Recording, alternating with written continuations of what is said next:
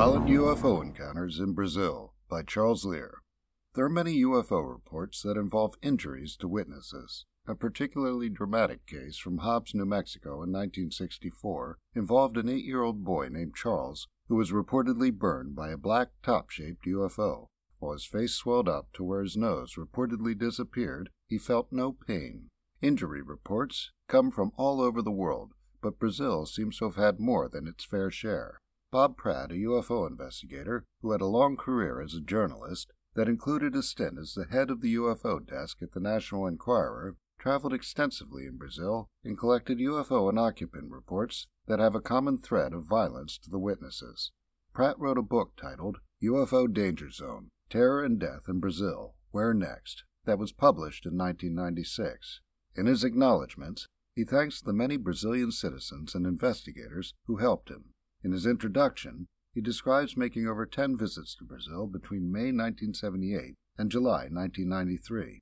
He lists the elements peculiarly common in Brazilian reports, including the sudden appearance of a UFO over a witness's head, followed by a burst of sunlight and a subsequent chase by the UFO as the witness runs, attempts to pull the witness up into the UFO using an unseen force and sometimes grappling hooks, and UFO occupants dropping hot liquids on witnesses to make them let go of whatever they might have grabbed in an attempt to resist being taken away. According to Pratt, Brazilian names for the malevolent entities include the animal, the fire, and the worm. For UFOs with a habit of sucking blood from the witnesses, as was reported in Colares starting in July 1977, there are the names Chupa Chupa and Chupa Sanguine. Pratt begins chapter 1 with a case he calls Attack on Moises, that has elements common to many of the cases he describes later. According to Pratt, on Sunday evening, May 1991, a farmer named Moises Campello was on his way home from his brother's house. At the top of a hill, a flash of light over the crest of a mountain two miles away caught his eye. With a surprising speed, the light was then over him. It was big and bright and hard for Campello to look at. It was about the size of a house, made no noise, and seemed to be spinning. As Pratt interviewed Campello in Campello's living room, Campello said, I was paralyzed almost at once, and I thought it was going to take me away. It lit up everything around me. It was very hot. And then I felt like I was being sucked upwards. I got really scared. I was raised about two and a half meters. I couldn't speak or cry for help, and I couldn't move. The light was very hot. I was terrified. According to him, he was let down gently, and the light moved off and hovered nearby at treetop level. Campello said he couldn't walk, so he crawled like a lizard. The light came over him and lifted him up in crawling position. He said that his head hit some branches as he went up, that he was paralyzed and very cold. He said that the thing was spinning, that he couldn't yell for help, and that the light hurt his eyes. According to Pratt, Campello was held up for about 15 minutes. Then the UFO flew off with a low hum, and Campello dropped to the ground like dead weight. Campello said that his left eye swelled and that he couldn't see out of it by the time he got home. According to Pratt, Campello told him, I don't go out alone at night. Pratt spoke with another man, Januncio de Souza, a 78 year old he describes as looking like he walked out of a Western movie in Rio Grande do Norte. According to Pratt, de Souza described an experience similar to Campello's, except that de Souza managed to grab onto a tree De Souza told Pratt that he was dragged up the tree five times and that his chest was scraped raw. He described the light as being so hot he was afraid he would die if he had to endure it any longer. Through a hole in the bottom of the UFO, he saw a man and a woman who looked like she was wearing a dress sitting in what looked like car seats. He said that when they saw he wouldn't let go, they dropped something like hot oil on me. De Souza hung on, the door closed, the light went out, and the craft moved off like lightning. De Souza was afraid of going out at night from then on. Pratt tells the reader that De Souza's burns and scrapes had healed by the time he spoke with him to the point where he could see no trace of them. This sort of story came up over and over again, and there were accounts where one witness would be unaffected by whatever was pulling the other witness up, and they would grab their distressed companion and pull them back down. This was described by Francisca Bispo de Assis, who was pulled back to Earth on January 27, 1979, by her daughter Josefa.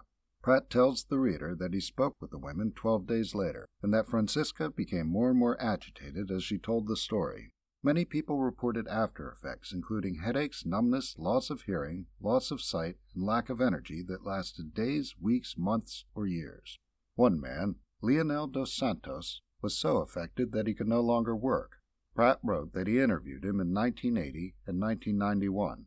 According to Pratt, Dos Santos went missing on July 27, 1979, while looking for wood with two friends to build a small house on his 130 acre farm.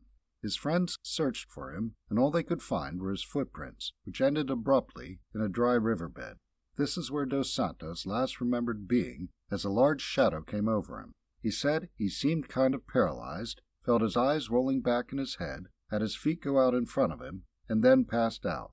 He came to on a friend's farm. He was cold, had a headache, a bad thirst, pains in his chest, a bitter taste in his mouth, and couldn't hear anything in his right ear. From then on, he suffered chronic pain, dizziness, and lethargy to the point where he could no longer work. He was forced to sell his farm and was given a job as a night watchman for the local cemetery so he could have money to live. Pratt describes two others who were disabled by their encounters. One man deteriorated over a period of six months after his encounter to where he had the mind of a one year old child. He had been reportedly hit by a beam of light from a UFO in 1976 while riding his donkey. According to Pratt, the donkey was in a stupor for a week, wouldn't eat for several weeks, and then recovered. The other man was hit by a beam of light from a UFO in 1979, and he instantly lost the use of his legs and had only partial use of his arms. He was unable to move from the spot until someone found him three days later and got help to get him home. He was still confined to a wheelchair at the time of Pratt's writing. Pratt describes case after case of violent UFO encounters and has many pictures of those who reported them, along with their names. He discusses the Colares incident and is a principal source for interested Western researchers. The Brazilian military conducted an extensive investigation, and the documents, which were released in 2005, have many intriguing details.